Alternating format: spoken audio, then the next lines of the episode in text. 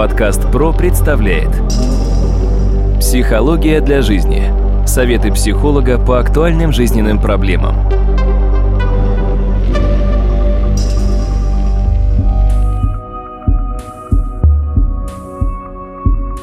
Здравствуйте, дорогие друзья, у микрофона Сергей Чубатков, и сегодня тема нашего подкаста – ревность. Я сразу хочу представить моего гостя, кандидата психологических наук, доцента, профессора Московского регионального социально-экономического института Дмитрия Анатольевича Смыслова. Дмитрий Анатольевич, здравствуйте. Здравствуйте, Сергей. В чем причина возникновения ревности?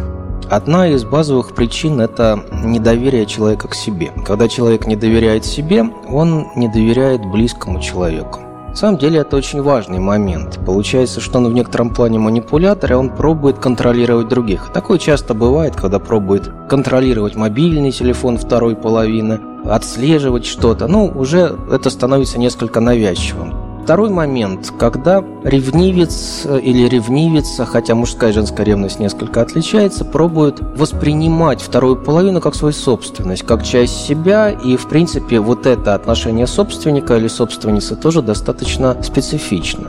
Бывают разные варианты ревности, бывает потребность получить некоторую власть, но давайте я все-таки скажу о том, что ревность иногда бывает полезна. Ревность может давать положительный эффект в разумных пределах, потому что она может немножко включать драйв в отношения пары. Это на самом деле весьма важно.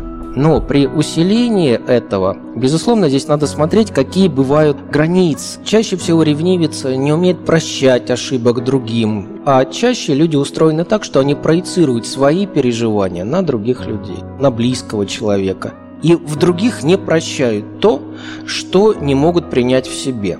Таким образом, часто бывает следующая картина. Кто-то в паре начинает изменять и в силу этого ревнует вторую половину. Об этом писал когда-то Аркадий Тимофеевич Аверченко. Как раз о подобной ситуации, когда ревнивый муж, который страшно ревнует свою супругу, а сам изменяет ей, как раз приглашает в дом своего друга, чтобы тот следил, чтобы она ему не изменяла. Здесь мы должны понимать, ревность это очень важная часть жизни человека, такая же, как и любовь. Любовь и ревность – две грани, два полюса, вот, две части одного мира.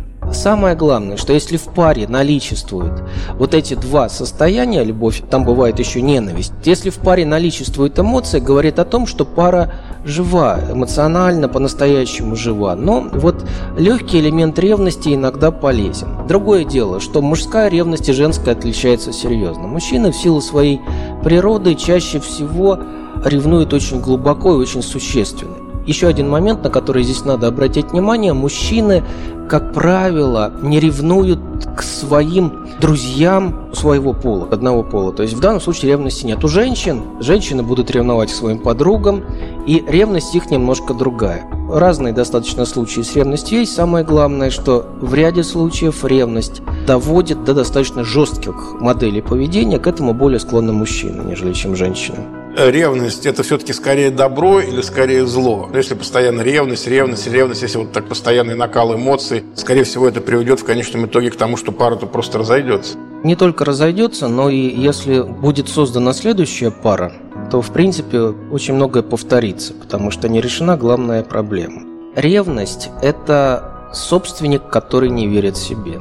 Вот в этом основная проблема. Поэтому по возможности это надо немножко в себе переключать, убирать. Или иногда переводить несколько в игровой некоторый момент, пласт, потому что он бывает целесообразен.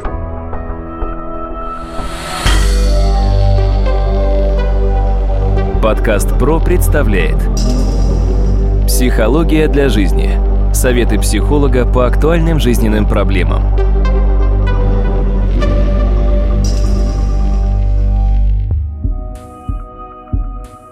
Возьмем конкретный пример. Мужчина замечает, что женщина постоянно его ревнует, смотрит в телефон. Без повода. Не подает повод, ощущает за собой какую-то слежку, звонки друзьям там какие-то. Ну, вот это вот все такая атмосфера. Какие шаги ему можно предпринять, чтобы как-то, может быть, выяснить отношения, чтобы как-то изменить ситуацию, но не довести до эмоционального взрыва, до какого-то скандала до, до разрыва отношений?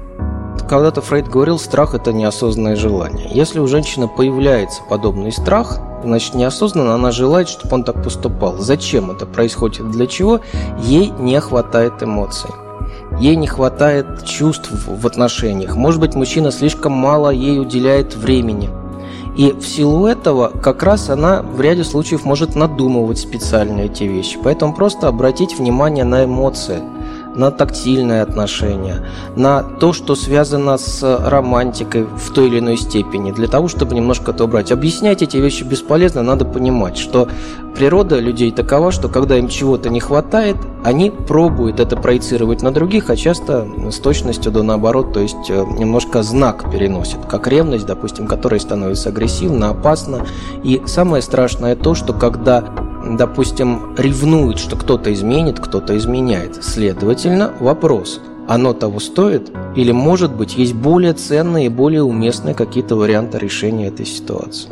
Ну, то есть, например, если мужчина замечает, что без особых причин его постоянно начинают обвинять вот в изменах там, и так далее, подозревать, то лучше устроить какой-нибудь романтический ужин, может быть, съездить куда-то в какое-то романтическое ну, с супругой, да. Да, с супругой. И таким образом дать ей какие-то эмоции, и, может быть, ситуация сгладится. А если происходит ситуация в отношении женщины, которую муж постоянно достает, вот, на работе ты задержалась и так далее, и так далее, то ему тоже эмоций не хватает, либо здесь какая-то другая ситуация. Мужчины вообще существа более мнительные. Они боятся боли, крови, они боятся глубоких таких вот переживаний страшных. То есть пока нет военных действий, такое вот развлечение в мужской психологии наличествует.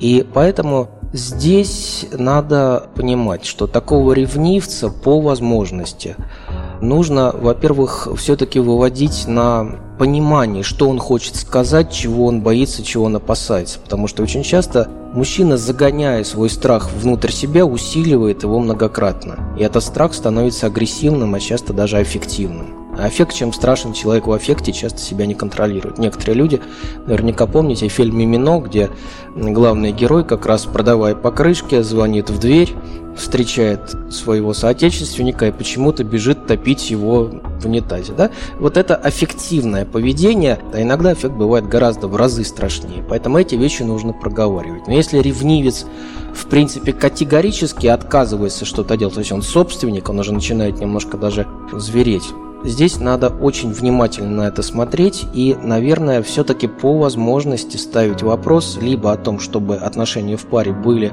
проработаны у психолога или психотерапевта, а в ряде случаев это может быть опасно для жизни. Такие примеры я могу привести, но я думаю, что вы сами о них знаете. А вот вообще, можно ли говорить о такой вещи странной, как профилактика ревности? Научиться доверять себе. Если человек доверяет себе, он доверяет своим близким. А что значит доверять себе? Доверять себе значит не сомневаться в себе. Люди сомневаются, не уверены, начиная с минимальных, достаточно компульсивных действий, допустим, вышел из квартиры, закрыл ли форточку, выключил ли газ, закрыл ли дверь. Такие постоянные перепроверки, вот оно доверие. Доверие – умение поставить точку. Когда ставится точка, человек говорит «дикси», «сделано», «сказано». Значит, я беру ответственность за это. Вот это доверие себе. Если человек доверяет себе, он доверяет результатам своего труда, он доверяет своим близким, он доверяет миру. Дмитрий Анатольевич, большое спасибо за ваш интересный рассказ. Я хочу напомнить, дорогие друзья, что сегодня в гостях у нас был кандидат психологических наук, доцент, профессор Московского регионального социально-экономического института Дмитрий Анатольевич Смыслов. Дмитрий Анатольевич, всего хорошего. Всего доброго. У микрофона был Сергей Чеботков. До встречи, дорогие друзья.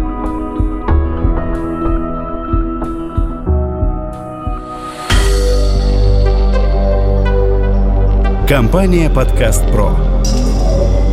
Подкасты премиального качества.